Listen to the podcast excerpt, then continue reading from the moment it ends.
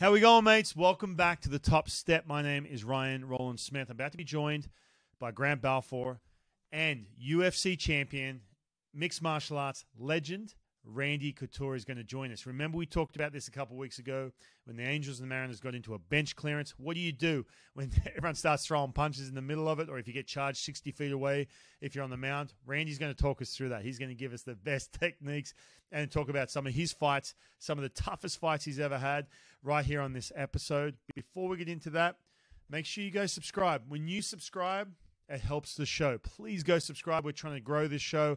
We're having a blast. We've got the best players in Major League Baseball joining us coming up, and we have some people like Randy Couture joining us as well. So join the show. You can ask questions. We will get them answered for you. Make sure you go subscribe and tell your mates. Go share the link to, with your mates. It helps us out so we can continue uh, making these, these amazing episodes. All right, let's get right to it. Grant Balfour, Randy Couture, join me right here on The Top Step. No matter what happens, Ryan Roland Smith has something to tell his grandkids right here. On the breaking ball, he struck him out. Yeah, that will be a story for the rest of his life as he strikes out Ken Griffey Junior This is Grant Balfour being Grant Balfour. Yeah. He he is, as you mentioned, Jim, he's amped up. He talks a lot. In fact, he has the demeanor of a guy that's wants to fight you. You'll never say that I'm not killing them. Kill Kill, killing them, killing them, kill, kill, killing them, killing them, killing them. I don't know if you saw this or not, but the Angels and the um, and the uh, the Mariners got in this massive bench clearance brawl. So we'll just talk yeah. about that. I actually had one of the du- one of the Mariners players on talking me through it. But we, I mentioned, I just made one mention. Now I got a bunch of messages from people saying, "Oh man, can you ha- can you have him on? Can you have him on?" Because I said, I, I said, I, I need to ask Randy Couture, what do you do in this situation? You know what I mean? Yeah. So that's uh, so interesting one. I mean, you sent the sent me the video. I didn't see it when yeah. it happened. Um, yeah, yeah. It's a unique situation for sure. First of all, and you can allude to this. How intentional is it when a guy gets hit like that? Right. Yeah. Well, the the other thing is, the other th- part of this is too, is, um, and w- by the way, we're just, we're rolling right now. If you, if you're cool with that, you know, uh, you, all good. Yeah. Sweet. Um, the, the other part of it is too, like you've got a guy. So like in that situation, you got the manager, Phil Nevin. He's actually a good dude. I was actually with him with the Arizona Diamondbacks. He's a, mm-hmm. he's a, he's not a bad dude. He was mad because Mike Trout, who's, you know, the best player in the, in the game, basically the night before got a ball thrown over his head. And so the, Eric Swanson from the Mariners said that it wasn't intentional. The next day, like everyone knew it was on. Like everyone knew something was about to go down.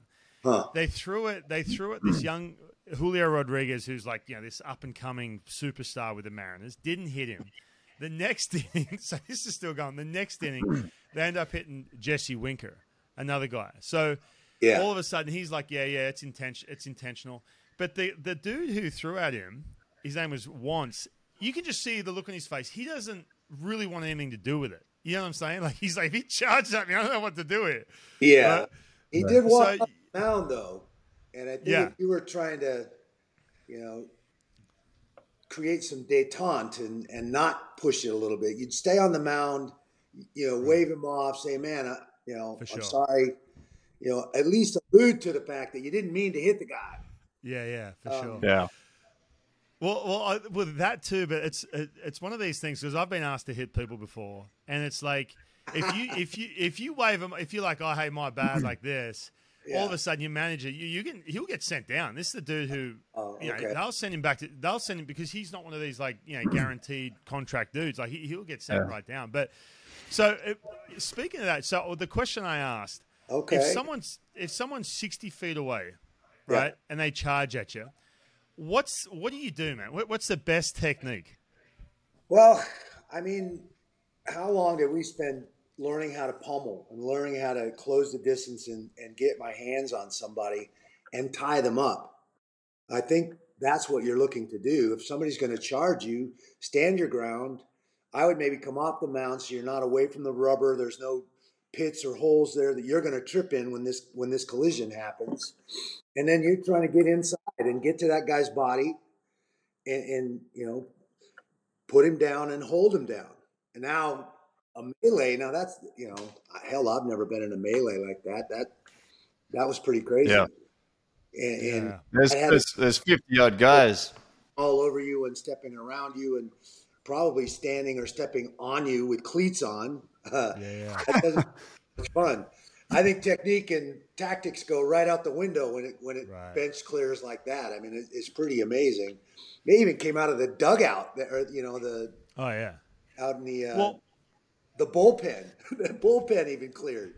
You have to, oh, yeah. like you have yeah. you have to. And there's one. I'm going to show you a couple, Randy, and I, I want you to talk through because guys get out there and they start throwing punches right away. Like they they square up, they they square up to each other and they start throwing punches, which. With no gloves on, if your wrists aren't wrapped, right, you're, you're basically – there's a yeah. huge chance you're going to break a wrist, right, sprain a wrist yeah. at least. Or ball bone in your hand, which, you know, in your line of work is a big deal. Everybody assumes that gloves were made to protect the guy being punched. No, they were made to protect the guy's hand. Right. It doesn't break those small bones in his hand. And and if you're bare-knuckling a dude on his on his head, your dome is hard, especially most of you are wearing helmets. Uh, that's gonna potential for, for something breaking there is pretty significant. I was I was actually I was actually watching a little bare knuckles fighting uh, two nights ago. But even that, let them wrap their hands right up to the line of the knuckles. They let them because they don't right. want those those small bones in your hand. I think this was in uh, in England, the British. Oh yeah, some British, British league over there in England. Yeah, they were. They were going hard at it, and it was a finals night. They just fight all day. They go, th- they just go right through it, right to the end, right to the finals. And yeah. um, I don't know how they do it, bare knuckles. Yeah, but uh, stuff like what the governor, uh, you know, yeah, the guy who wins it becomes the governor. yeah, yeah, basically. he, get, he gets that that and a cold cold beer at the end of it. yeah. yeah, handshake and a bologna. All right. All right, and by the way, Randy, I did send you this. Now you talked about wrapping someone up, and and uh, th- this mm. is this one was when you look at all the fights going. I mean, there's been hundreds of them, but this one's kind of famous because he's showing some actual technique. And Grant talked about this is Kyle Farnsworth. Yeah. I sent this one to you yesterday. Yeah, I watched. And it, yeah, so here I'm, I'm gonna I'm gonna throw it up on the screen real mm. quick. Here we go. Where is it? Kyle Farnsworth. Here we go. So yeah, I'm gonna flick this on. So no, this is a, this is an old, this is an old one. I uh, no, oldie but a goodie right here. Yeah, the beautiful level change, uh, penetration drives through him, captures his hips, his center of gravity, and takes him to the ground. Yeah, that's textbook. That's a textbook double leg right there, and some ground and pound to boot. He he he postures up and starts raining down shots. He got a shot off on him until a couple guys get in there. You got to get the quick shots in before your arms get taken by someone else pulling you off, right?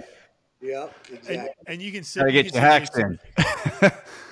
You can see here too. Look, look at look at Paul Wilson when you back it up here. Look, look at this. He's looking on the ground like, oh no, he's basically feet off the ground. This oh, yeah. is, I think he's in absolute shock at that point, right? Because he's thinking to himself, I'm going to walk out. And usually, Randy, no offense to, but look, half of baseball players, when they get into it, if there's someone standing by them, they'll start mouthing off and get loud because they just assume that it's just going to be, nothing's going to happen. Mm-hmm. So he, you can see in that clip, man, Paul Wilson's yeah. just kind of like looking behind him going, shit, I'm off the friggin' ground here. And he's in absolute shock. So well, that, Carl, so- Carl Farnsworth was probably known as one of the toughest. I mean, yeah. we're not talking M M A here, but he's probably known as one of the toughest guys in uh, in baseball. You know, the guy's like six six, six seven, two hundred fifty pounds or whatever he was, and he was a big dude. You know what I mean? He was, he's a big dude. If you looked him up today, he's he's actually doing some bodybuilding, and he's an absolute beast. He's a unit. he's uh, But uh, yeah, he's a tough bloke. He's a tough bloke when it comes to that, but not nothing compared to uh, what I'm sure you faced. But um, I'm sure once you got that takedown, uh, Paul Wilson probably was second-guessing himself at that one. uh, and so, and there's so, the problem with the charge is, is you're being reckless. Fighting is all about distance. So if you're charging into a guy, you're making it easy for him to change levels and, and kind of blast through you and take you down. And there's, there's you know, again, I think if I'm the pitcher, I'm, I'm going to bide my time, let that guy come and time him just like that guy did. And try and close the distance, get my hands on him. I'm not going to stand out there and try and trade with him. That, that's silly. Yeah. So, all right, so that's a double leg takedown. Now, here, here's one. I'm going to share this one with you real quick. This is uh, Veritek with the Red Sox taking down A-Rod, trying to take him down. Oh. He tries to. He does like a single leg, basically. Oh. Look at this real quick. If I'm not mistaken here, let me let me pull it up. Where is it? I got to find it. Hold on. Here we go. Yeah. All right. So if you if you watch this, check it out real quick. I'm going to make the screen big. Bronson Arroyo drills him. He's tiny, by the way. There, watch this. So they're talking, shoves him, and then he tries to pick him up. See that? See how he tried to pick him up right there? Yeah. And he kind of he kind of gets twisted around. So if you can see this, tries to grab him. He what, tried what, to. What, A-Rod was trying to headlock him. He went around the neck and head, but his helmet came off, so his head slipped out. He ended up with, with this guy on his back, which is not right. where he yeah. Wow, interesting. And that was the catcher, no. not the pitcher. So the catcher stepping in. That was the catcher. From getting to the- Usually the catcher is going to get in front of the hitter, and he's uh-huh. going to be the guy to try to stop, you know, that hitter from getting to his pitcher. He's trying to protect right. his pitcher. Okay. And uh, that's what happened here, and Veritek and A-Rod got into it. He went. This, looks like he went up. Went up. To, this is actually uh, what you guys are telling me is that this is all ta- is tactical. This is intentional. It's tactical. There's there actually something that you guys talk about and discuss. Well, what happens when well, I, I hit him? You know, manager tells you to clip a guy. You know this is going to happen, so you guys have developed tactics and and you know, yeah. yeah, but they're bad. They're bad. He's going to step up in front of this guy before he gets to my pitcher. Yeah, but see, it, it, you got a lot of guys, and, and I'm not saying I'm I'm an expert. I mean, I spent you know twenty minutes doing some you know doing some stuff with you and, and Jay Glazer back in the day. But at the same time, like it, it was, it's this thing where everyone talks about it, and, and afterwards too, especially after the Mariners Angels one, mm-hmm. guys like, oh yeah, I was doing this, I was doing that. No one really knows what they're doing. They're just throwing punches all over the place. That's the problem, that, and that, that's why the question is, what do you do? Like, and and that gets discussed too. A lot of guys aren't gonna be like, I don't know what I'm doing. They're just gonna say, I'm gonna do this or do that. I mean, there's I, other clips too. Guys throwing, trying to throw punches, and it just gets wild. You know what I mean? I feel that I feel like too. Just, I mean, not having much much uh, idea myself, but throwing some of the, you know, you can slip a punch across and try to look like you're trying to hit the guy, but actually slide him to the side of him and then try to hook him and headlock him. You know what I mean? Without without okay. trying to get your knuckles broken up. You know what I mean? Slide a punch and slip him, slip him, and get up there and, and headlock. You know, stuff like that too, yeah. where you're getting a little closer. I definitely see some uh, some future possibility for, for training here, getting some baseball players for sure. in, into pummeling and dirty boxing and. Yeah. and uh, well, we need to protect those hands. So, well, here's one real quick. I want to show you. I want to show you this one real quick. Oh yeah. Um, oh, so, yeah. punches, punch, punch. So striking, striking technique. Let's have a look at this. Yeah. Good. Whoa, big swing. This is swing big, miss big. So this, I was in this game, Randy. I was I was with the Rays. Oh wow! So I had I, I had to come in from the bullpen here, huffing and puffing, and just uh, basically just bear grabbing someone, trying to hold him out of it. That all the punches were thrown right here. Um, if you if you continue it, Ryan, keep it going. You'll see some punches in the background over there, and a bunch of huddles. Those punches. Kyle Crawford got in there ripping uh, Coco Crispa's hair and a couple little jabs underneath. There was all kinds of stuff going on here. It was a good one. Now, but, yeah, there's, there's the bullpen. Is, has any of this ever carried over after the game somewhere else in the you know in the locker room or some, you know you run into that guy that you were all with on the field? No, it, nothing, nothing publicly. Like you hear about guys like. You're getting behind, you know, with it, with it, with the the locker rooms come out and the tunnels behind. Oh, here he is. Yeah. Where is he? Where's Where's Big Grant at? Where Where are you at, Balfour? You're in. There. I don't know. I don't yeah, know. Yeah, you're about to pop up. You're You're about to pop up right here. Is oh, it yeah. somewhere? Because by the, by the time by the time we get to get in there, you know, yeah. it, there's a lot going on. So you're just trying to rip people off or hold someone from you know throwing punches or whatever at that time, but. Uh, oh. Yeah, I guess to answer your question, I can only ever remember a couple of blokes just, you know, like once you're in the tunnels, like Ryan said at the end, and sort of waiting for a guy to maybe come past in the tunnel, but nothing's ever really gone out to the parking lot or anything like that, and any kind of crazy stuff where you're getting some, you know, asphalt rubbed in the side of your face yeah. or something. But um, yeah, they try to keep it. They try to end everything, you know, on the field, I suppose. Uh, I've got to ask you this too, man. And, and one of the couple of questions that came up, because I started going back and forth with some people on social media after they were asking about bringing you on. There has to be times throughout your career where people have challenged you outside of the octagon, right? Or outside of any kind of, you know, organized organized mixed martial arts event or any yeah, kind of... It's usually just the offhanded comment. Oh, man, you don't look that big. I thought you'd be bigger. That kind of crap. And oh, gen- yeah. Generally, there's always a bar or, or some alcohol involved with those types of statements and, and those, you know, and I'll put back, oh, yeah, I'll change your perspective when I'm sitting on your chest looking down at you, and, and I'll laugh.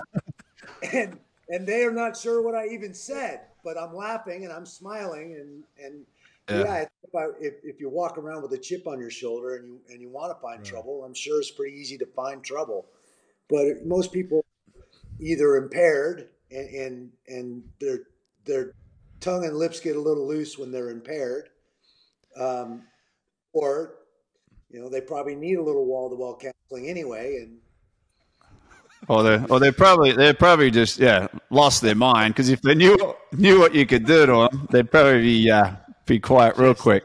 Now I got to bring up Mike Tyson. You've seen Mike Tyson, and, and yeah. people challenging him, and, and some of the things he's gone through. I was just curious.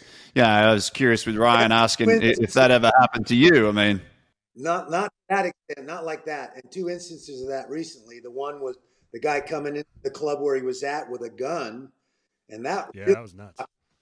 He was lucky. His his his protection was not doing their job that day, because he should have never gotten that far with a gun. Uh, that was amazing. Yeah. And Mike handled it really well. He kept his cool and he handled it pretty well. The second one was on the airplane, and now I don't know what Mike in his seat, but until that guy threw the water bottle, he kept his cool really well. And I, yeah. I, I was talking mad, mad shit. And it would have been difficult uh, yeah. to maintain your composure in that setting. And until he physically threw that water bottle and hit him with the water bottle, it was on then. Yeah, but I mean, I, I give it to him for, for what he could do to for what he could do to somebody. He really, really very mild, honestly. Right? I mean, come on. I mean, he got a black and eye he, and and a couple bruises. He's lucky. That's yeah. all he got. Oh, exactly. And I think he even, from memory, he even gave the guy a hug that was trying to, that pulled, came in with that gun. Yeah. He even called, I think he came, brought him in and said, look, man, hey, it's all yeah. good. And he kind of set, really settled the situation, and the guy left. Um, nothing was escalated or anything of that sort. So I, th- I thought he hurt himself really well in such a scary situation where he could have been agree. killed, you know? Absolutely agree one hundred percent. Yeah. Man, have you had like have you had any fighters who you've trained or, or you know, friends who have been in those situations? Like, what do you do if you're a professional fighter, especially especially like obviously U F C is like a big one, or and Mike Tyson obviously with the pay per views and stuff. But when you're on that, you're at that level, there has to be some sort of you know protocol or something where it's like, okay, if this happens in public, because it must happen all the time, right? It, it happened um, to my knowledge. Uh, I only know of, of two real instances. Uh, that it's happened uh, once in the U K and once in Japan. Uh, the U K incident was two fighters uh, in a in a club, um, and, and you know they had words and, and came to blows. The incidents I heard about in Japan was a Marine and a fighter, and the Marine got drunk and was being belligerent and, and pushed the wrong buttons. And I'm not going to mention names, but uh, you know both of those. Actually, the, the same guy was involved in both of those uh, situations. Oh, wow. Yeah. So, so you got you have type protocols as to, obviously you're a professional and you know your place. You, it's a lose-lose for sure. If, yeah. If I yeah. step up and handle business, there's a fair chance I, I'm going to end up in court. And, yeah. and because I'm a professional fighter, I, I won't have a leg to stand on.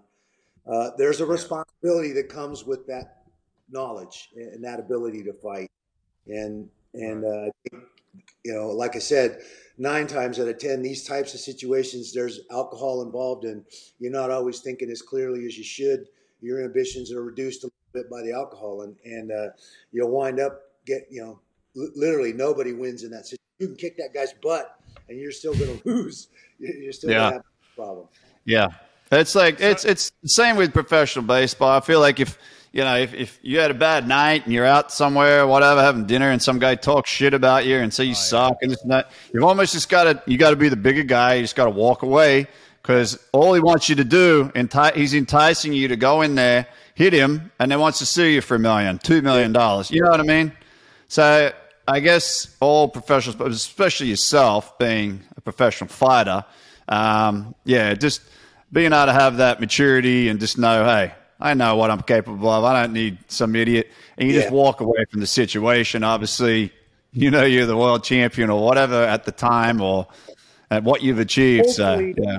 hopefully you'll you'll have people around you uh, that'll have your back in that situation. They won't hang you out to dry, and they'll step up and be the bad guy and, and create a, a diversion barrier and, and kind of insulate you from that situation. Um, times out of ten, I think that's really what happens. Um, but you're absolutely correct. Nobody wins in that. And, and yeah, that person is probably seeing dollar signs thinking, oh man, I'll, I'll mouth up and he'll punch me and I'll take him to court and get a big paycheck. Yeah, exactly. Hey, man, I want to ask you too, man, you are obviously, you know, been around M M A for so long. We watch baseball. Baseball has, has evolved a ton. Like, there's good and bad. Like, you know, for example, guys throw guys, you know, they throw way harder now. Like, they're th- everyone's throwing one hundred miles an hour, but they're not. I, in my opinion, you know, they can't command a baseball as well. Like, there's just different things about the game that I love, I don't like. What about with, when you're watching the U F C or any kind of, you know, Bellator, or any of these with mixed sure. martial arts? When you watch that, do you?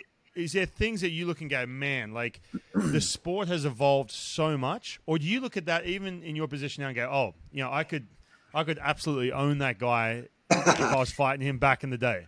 Because it's it's natural to compare, right? Like Grant and I sit there and watch hitters and I'm like, how would I get this dude out? How can I get this guy out? You know what I'm saying? Yeah, yeah well, I definitely still use that analytical mindset when I'm looking at two fighters fighting and kind of figuring out tactically and technically where they're potential weaknesses are and where they seem to be strong. I think I'm well past that. Oh, I think I can beat that guy phase for sure.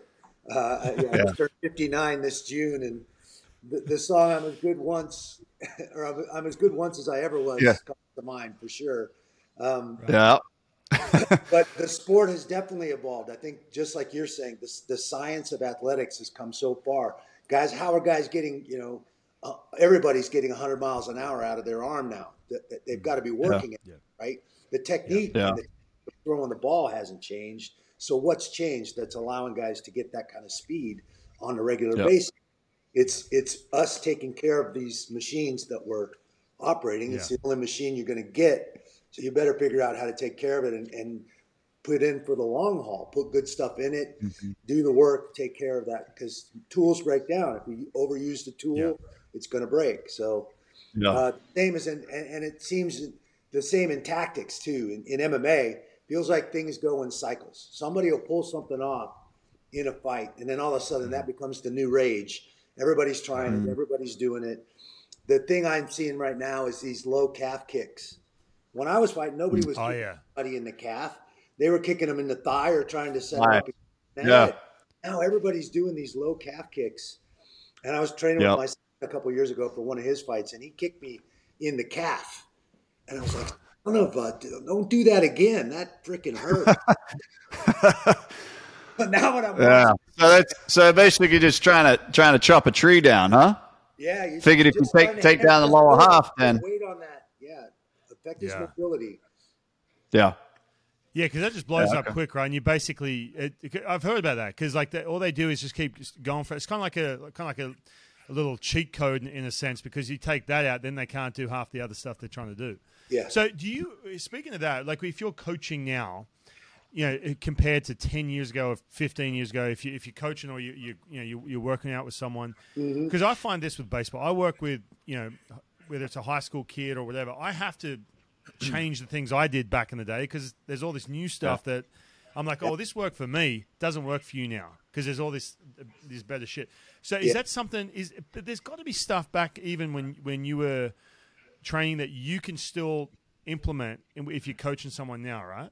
Yeah, I think so. I, I see that what you're talking about a lot in wrestling, collegiate wrestling, because that's my background, where I came from. And some of the stuff these kids are doing in collegiate wrestling matches now, I'm like, oh my God, I couldn't imagine being in that situation. My kneecap would have skipped across that mat right there. Right. If I put my that situation, there's no damn way. And uh, for me in M M A, I came from such a unique wrestling style in Greco that's not very popular in the States and is, I think, one of the best wrestling styles that translates to M M A. So I think there's still a lot of things I can hand to athletes that I'm coaching that come from that area and that background that they've not been exposed to and that they can take advantage of in right. M M A. Where, you know, if I'm just going to go in and teach the stuff that everybody's trying to do right now, that, you know, that'd probably be an advantage for me. So I kind of try to focus on that strength and that uniqueness that I had in my background and pass off some of that knowledge in those situations to guys that are still fighting now.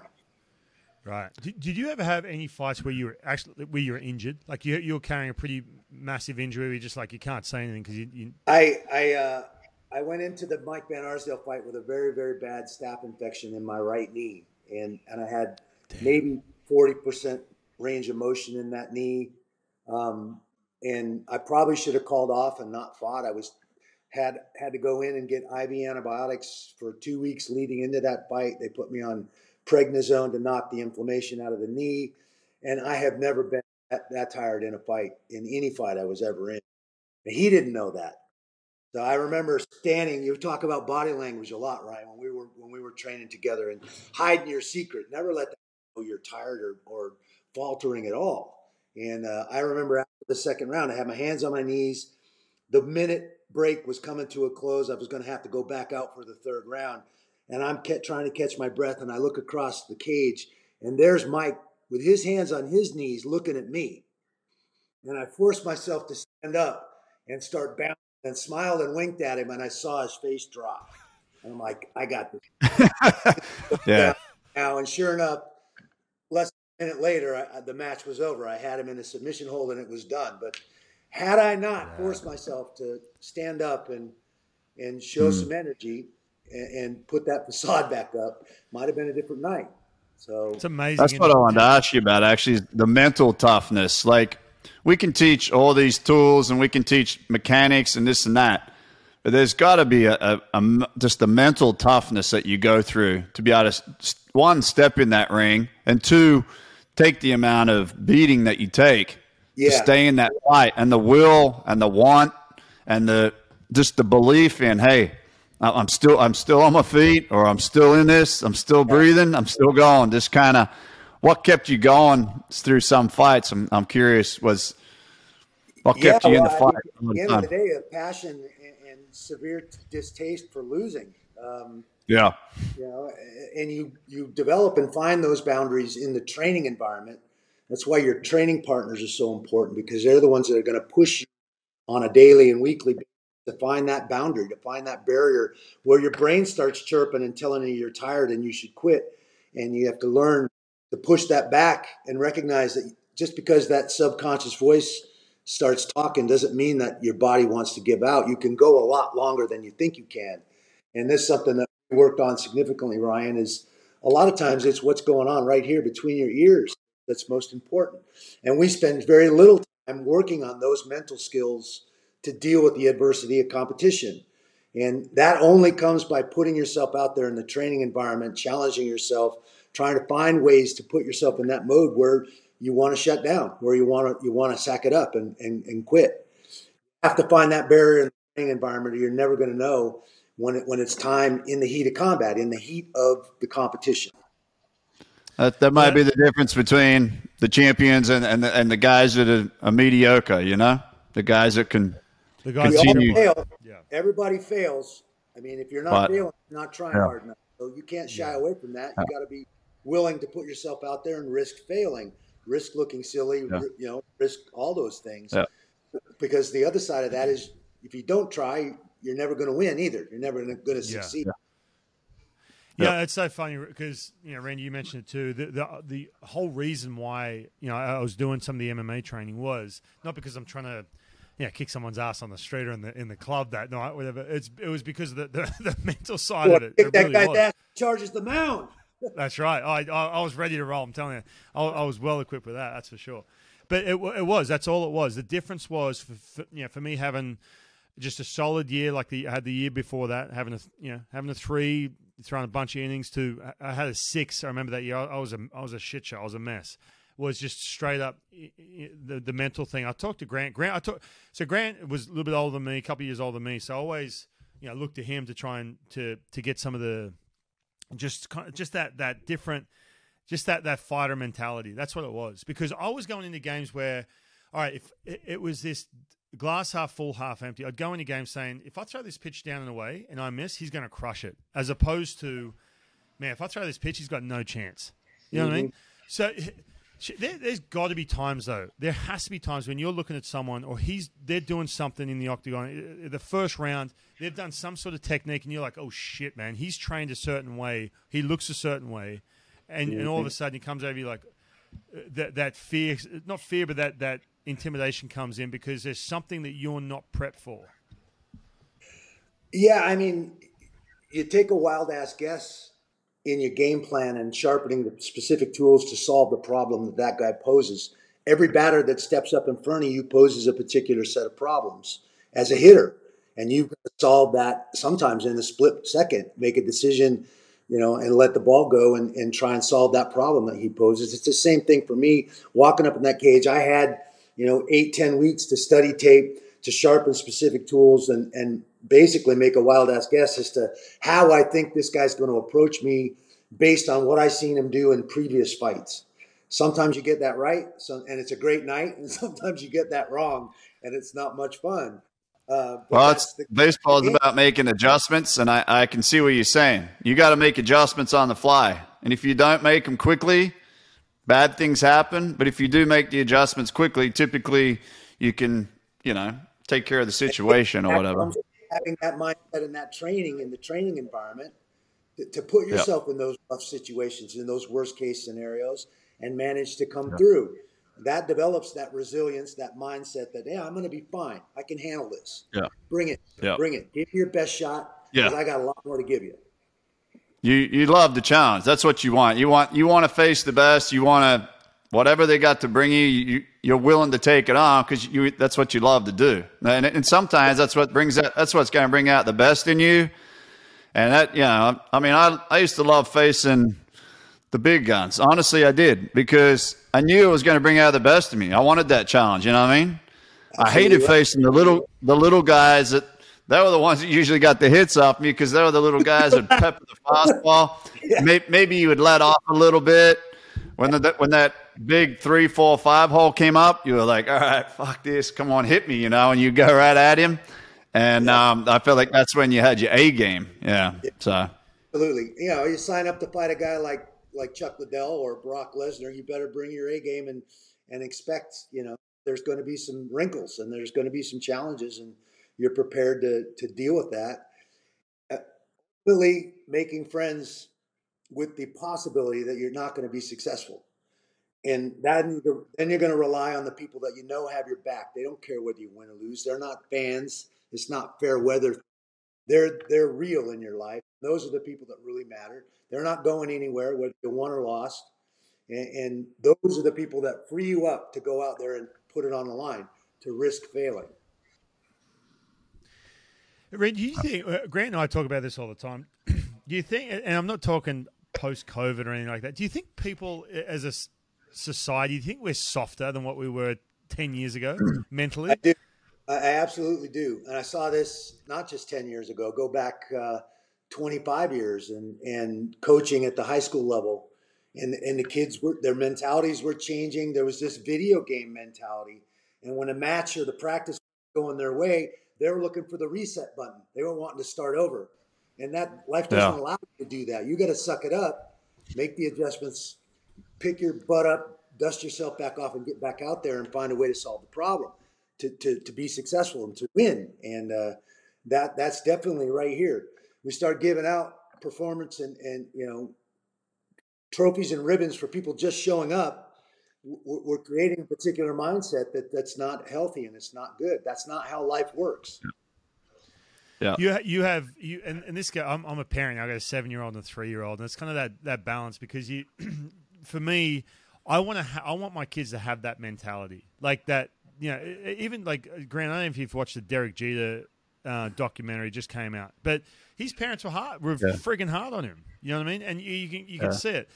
But we, now it's just this, again, I don't want to get into a whole political thing here or a cultural thing or anything like that, but it's freaking hard, man, because like the things that I I feel like have, have some value to them, it's like you're not allowed to, to instill that on your kids. I mean, you had you had a son, Ryan Couture, who's you know, yeah. competed at the highest level.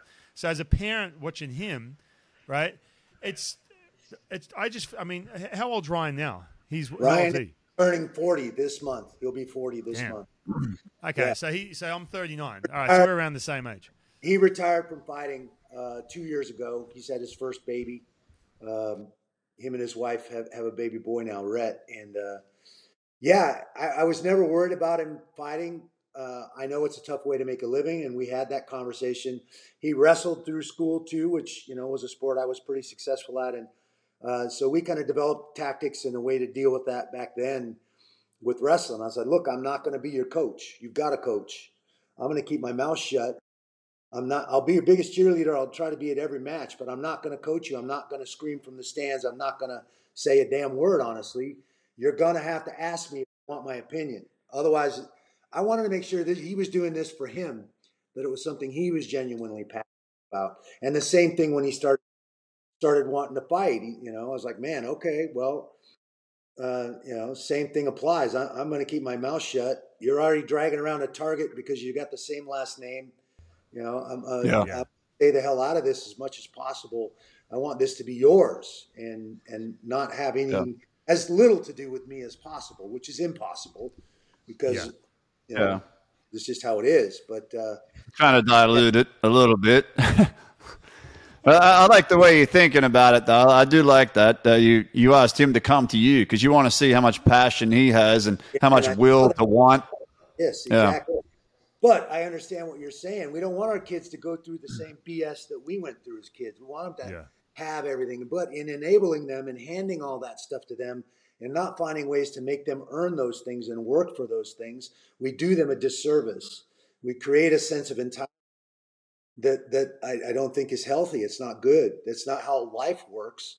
You're going to have to work. You're going to get knocked on your ass. You better start doing those things, kids. That's why I think athletics is so important for our children. They're going to lose. They're going to learn how to lose, how to deal with that, and recognize that you're going to get out of it exactly what you put into it. So you better step up and make a plan and yep. put everything you've got into it if you want to be successful. That's life. Yep. Yeah, sure. Nothing's handed to you. Nothing's handed to you. You earn it. You go out and earn it. Absolutely. Sure. I just, you yep. know, like, like I said, I, I got a seven-year-old in the year twenty twenty-two, and it's just like, man, like, because there's, you know, and, and my, my wife and I were on the same page, but yeah. it's just different. You know what I'm saying? Like, it's just this, all the little friends or whatever, it's it's this, like the same thing you said, every, everyone gets a trophy. I'm like, no, no, no. I, I can't, I I can't be about that at all. You got to earn. You just got. You, sometimes I, I got yeah, you know, eleven and a nine-year-old, and I tell them, hey, you know, such and such has got a phone. They're doing this and that. I said, listen, that's such and such. Uh, I'm sorry, but I'm, I'm going to have to be a little hard on you at times, and I, and be the bad dad. But I know I'm doing good. I know in the in the long run, I'm doing the right thing for them. I believe so. That's just I, the way it goes, right? Yeah, I think that's how it is. You you have to. In some ways, simulate exactly what is good. At some point, you want them to stand on their own and be able to survive and be a contributing member of society.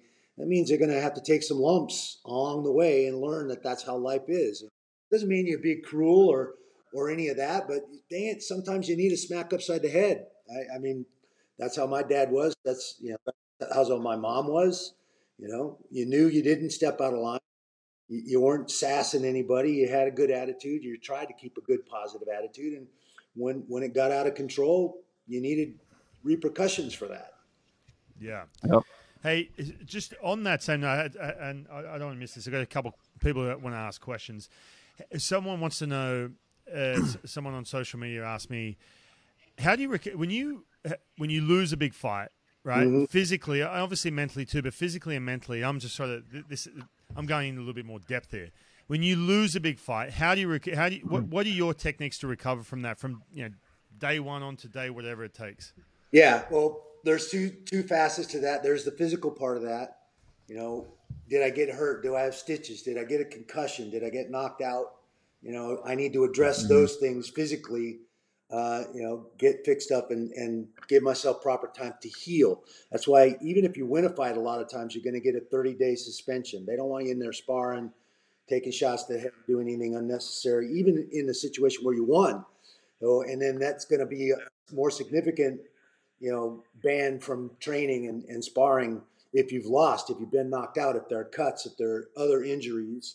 Um, and then there's the psychological piece to that. You got to go back, study the film, sit down with your team, the guys that coached you and helped you prepare and sharpen those tools, and figure out what you did wrong. Figure out where you made your mistakes, what cost you the fight. Sometimes it's as simple as, oh, man, I I literally zigged when I should have zagged. I just, you know, I didn't move my head uh, and, and caught one. Uh, and other times it's like, man, I completely misjudged how he was going to approach me. I should have wrestled him. You know, the Nogueira fight up in Portland was one that I lost that I, you know, but I was very proud of that fight because I did everything I trained to do.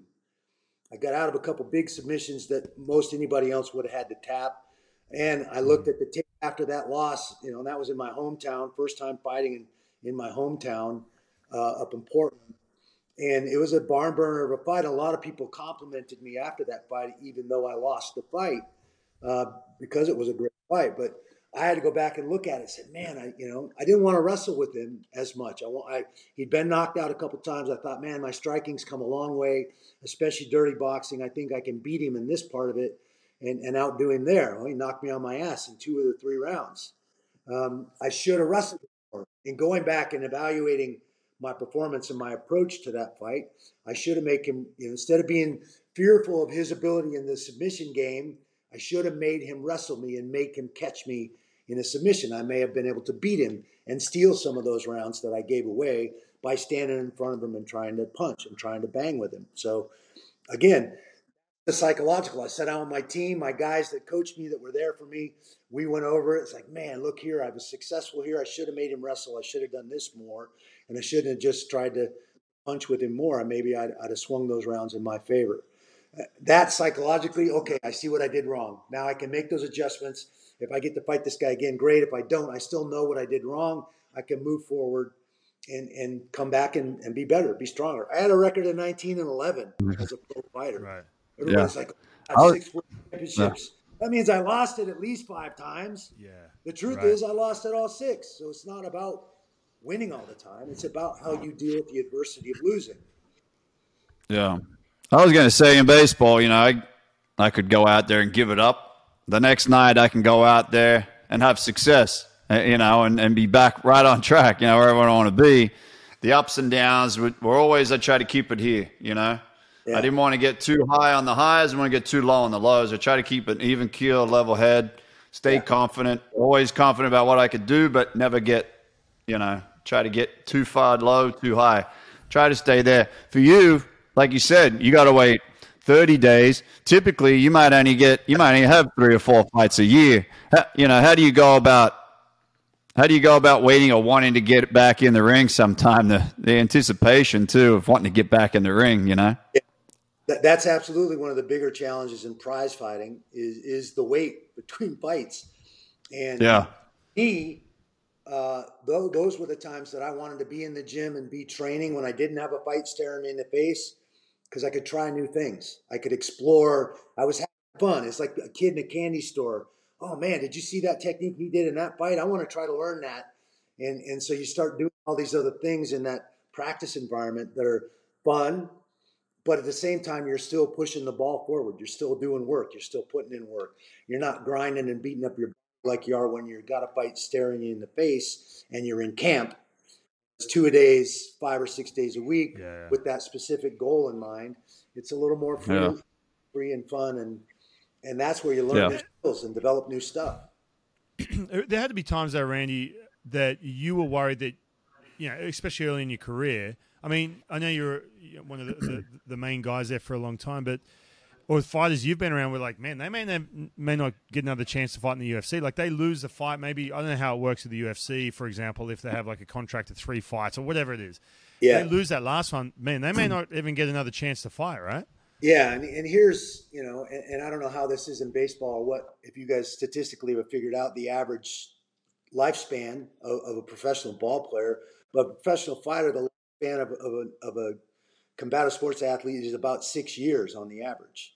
Now, obviously, some stretch that, I stretch that out to fourteen, but on the average, guys have about six-year window to make that kind of money, to be at that level, and and and then it, you know, starts to go away. And so you better make the most of it. You better put everything in place, take care of that yeah. six year, that time frame, whatever that time frame turns out to be, because that's the only one you get. And most of us don't think forward like that. We don't. We have this egocentric yeah. nature that makes us good at what we do, but at the same time is our worst enemy. We don't. Oh, it'll never happen to me. And and that's yeah, absolutely yeah. wrong, men, you know, mindset. It it will happen to you sooner or later. Nobody's beaten by yeah. time. He's he's got a yeah, perfect ex- record. He's batting a thousand. Uh, at some point in time, we, we all got, you know, we're gonna have to hang it up. Now, I got I got to play nineteen years of professional baseball, parts yeah. of fourteen in the big leagues, and you know, I'm sitting here now, you know, on the sidelines as a fan. But you know, I understand what you're saying. You you gotta, you know, towards the end there, I felt like, all right, I gotta be a little bit smarter, kind of set yourself up for the for the future and whatnot. But yeah. Yeah, for sure. That's interesting. Randy, this has been awesome, man. I don't want to keep you too long. We've, we've kept you too long already, but we did get yeah. to the bottom of, and there's other questions too, but I'm, I'm going to skip them. We did get to the bottom of what to do sixty feet away when someone's charging at you. Yeah. I guarantee you, mate, down at Extreme Couture this winter, you're going to have all these baseball players. You need yeah. to set up a sixty feet area so guys can practice. Put a mound up in the, in the gym. So That's can... right. That's right. No. no. Awesome, leg takedowns, single leg takedowns. Yep, it's all it's on. Absolutely. Thanks very much, Randy. Great meeting you. Awesome to talk to you. Thanks for coming on. Yeah, thanks, Randy. Appreciate it, man. Thank you. Have a great day, guys. Thanks, be well. You too. See all right, you too. See you, man. Oh, man, good stuff. I love talking to that dude, man. I, I got to say, when I walked into that, um, when awesome. I walked into that gym in, in L A and. Yeah, I got him standing in front of me. Uh, it was it was scary, dude. I'm not going to lie, because here I am, what? like, you know, I'm in baseball shape. As you know, it's like yeah. these, these, these you know, M M A fighters are freaking just shredded. And oh, yeah. um, it was awesome, man. I learned it, – it's just listening to him talk about some of the mental stuff. That was what it was all about for me. I had a terrible year yeah. in the big leagues, and I needed to get my head back. I was, I'd gone yeah. soft, and so I needed a can to toughen up. And um, – yeah, there was Randy, Randy, and a couple of the other guys in there, man. It, it was, uh, it was a blast. I enjoyed it, man. What, what, what do you got? Uh, the, my, by the sounds of talking to him, they'll toughen you up real quick, put you oh, in your place, and oh, uh, really. But um, yeah, just, just looking, well, standing there, uh, mate, talking to him. I can only imagine, just face to face over the camera here. But like you said, just being in the same room as the bloke, like you just feel the the passion, the drive, yeah. the want to win. And do whatever it would take, like you said. And and the preparation that he had for each and every fight in the training, like you said, to you know, to go the to go the full distance. He knew what he could put his body through. Even when he was hurting or his mind said no, he had that extra in him. And that's what, what about, made him you know, the champion that he is today. What about he said, he goes, I had a, st- a staph infection still in there, like against oh, like, yeah. someone who could rip your head off, like one of the yeah. staph infection, doesn't say a word, gets in there, right? And and uh, he said too, he's I love that. He said after that second round, he said he had his hands on his hips. He looked over, he had his yeah. hands on his on his knees, or whatever, and he's and he yeah. stood up, did that straight alpha, just gotcha. Yeah, yeah. He sort of like started jumping around yeah. like this. Eight but, ball corner pocket, mate. Oh, yeah. Just it's, put um, him put him to sleep in the next round. Yeah, man, it fires me up. I'm not going to lie. It fires me up. I'm, I'm about to hit yeah, that right now. That's that's good stuff. That's good stuff. But that'd make you, you know, I got a broken shoulder. That'd make me want to go out and throw ninety-five again, you know? Yeah. I just want to go hit the, hit the heavy bag, man. That's all I want to do. by, by the way, I guarantee yeah. you. So, by the way, ninety-five percent of our listeners, I looked it up, the, the stats here, ninety-five percent of our listeners are, are, are men. So they're probably all, yeah, yeah. guarantee you.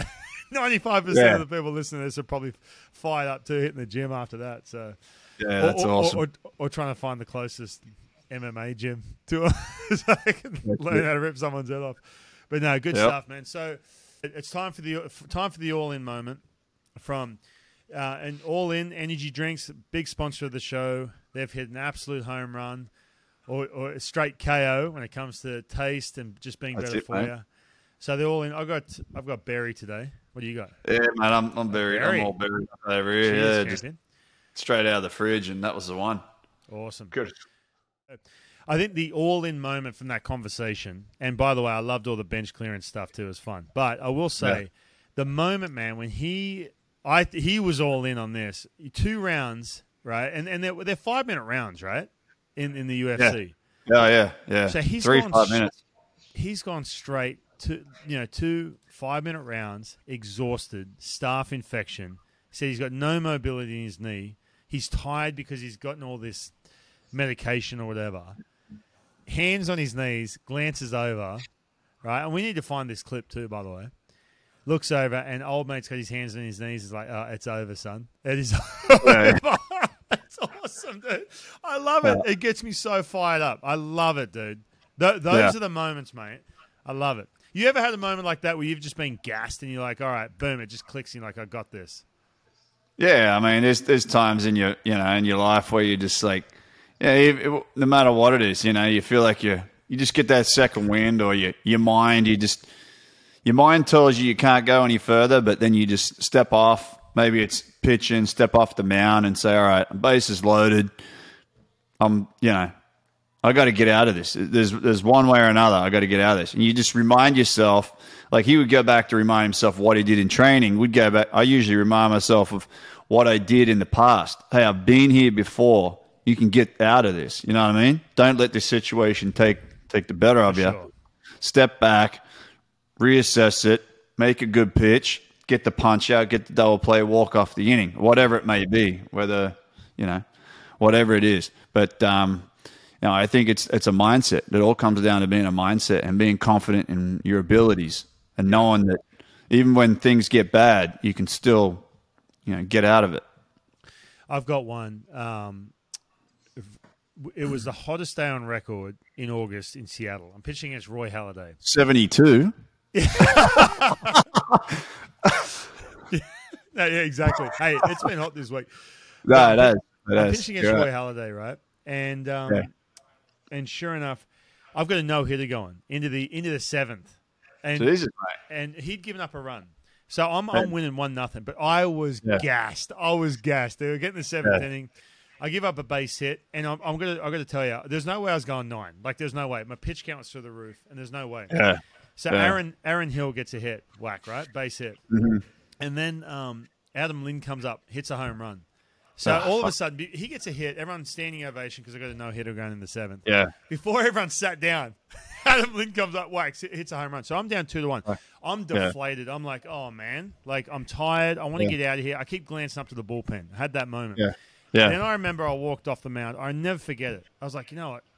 Screw this shit, man. Th- this is ridiculous. Here I am pitching against Roy Halladay. I'm on today. I gi- I've given up that home yeah. run. I'm all good. Mm-hmm. Get through this inning. You know what I'm saying? Yeah. Like, you have to get through this inning. But yeah. the bases were clear. I need to get start getting outs as opposed yeah. to just trying to keep stalling because I'm I'm hoping the bullpen comes in. I got yeah. through the inning. Sure enough, we scored a couple runs. We go ahead, and I end up beating Roy Halladay, dude. So I yeah, like, yeah. he was like my That's one of my it. he was like my idol. Like he was my idol, favorite yeah. guy to watch. And so yeah. I just remember I, I go back to that when I'm when I'm talking to kids or you know whoever it is. It's one of those things, and I think you know Randy sort of talked about this as well. You have to embrace that. Like if it's hot, right? You yeah. hear guys, oh, it's hot. I'm uncomfortable. I'm uncomfortable. I'm not. I don't feel right or whatever. Embrace yeah. it. Take it on and say, you know what? Yeah, I am uncomfortable. Yeah. It's hot. All right, but I'm going to beat it right yeah. now. I'm going to beat this right now. I'm just going to take yeah, exactly. this step and that step. And I'm going to beat it. So good stuff, yeah. man. All in. Drink. Go to drink all in dot com slash the top step. You get ten percent yeah. off your order. I'm going to smash it. Hey. And the ne- next hot day up in Seattle, don't forget to grab an all in, mate. It's supposed to be cool seventy-five. It's supposed to be seventy-five tomorrow, mate. You're going to set up the slip and slide outside. Crikey. We we did, by the way. Get, we said get the, ki- get the kitchen soap out, mate, and put the suds on. We did. We out in the backyard. We had it was like the most bogus. Right down backyard. The hill. We had I had a slip and slide set up. I had a little like a little inflatable pool. I had yeah. a little, like um a net set up for badminton. I got off Amazon without there cows. You go. Mate, mini Olympics, on, mate. It was on for young and old. The kids were loving it. It was awesome. Nah, they love that stuff. Mate, they they dream about it, and they'll they'll talk about that stuff for years to come. I know. No, it it's was great. A blast. It was good times. All right, anyway. All right, Grant. This has been fun, mate. Awesome. Any, any by the way, any questions you got or anything you want to know? I know we got some really good questions after the. Um, I didn't get to all of them because I mentioned Randy, and, and then I put a thing out there about Randy coming on. So, um, yeah. but no, we we we got some really good feedback. Follow us on social media, the Top Step Podcast, or just Top Step Podcast. Uh, go join the Facebook group, which Grant still isn't a part of. Keep getting asked. There's about a thousand members in the Facebook group, mate, and you're not on. Oh, it. Crikey, mate! What are you doing? We need uh-huh. to get you over there. Um, and yeah, tell your friends. Make sure you subscribe. Tell your friends so we can grow this bad boy. That's what we need. Yep. Subscribe. Yep. Click the su- subscribe button. It comes straight up, and uh, you don't even have to worry about searching for another episode. That's you it. Anything else? Getting to getting to listen to champions, uh, world champions like like Randy. Yeah, I mean, right. not every not every day, uh, you know, you get to do that. So people in Australia, especially, listening oh, yeah. to us, um, the chance to, to see him and, and talk to him and get some insight from him, I think it's great. Great learning skills, too, for the youngest kids. Yeah, and, and kiddos out there, young baseball players, go go Google YouTube Randy Couture. If you haven't seen him, he's been on movies and what have you. But go go go look him up. Go look up some of the highlights, see who we're talking to. Unreal. Yeah. Awesome, mate. A lot of that experience. Oh, yeah. All right, All right, we'll mate. See you next week. All right, mate. See you later. See you, see ya.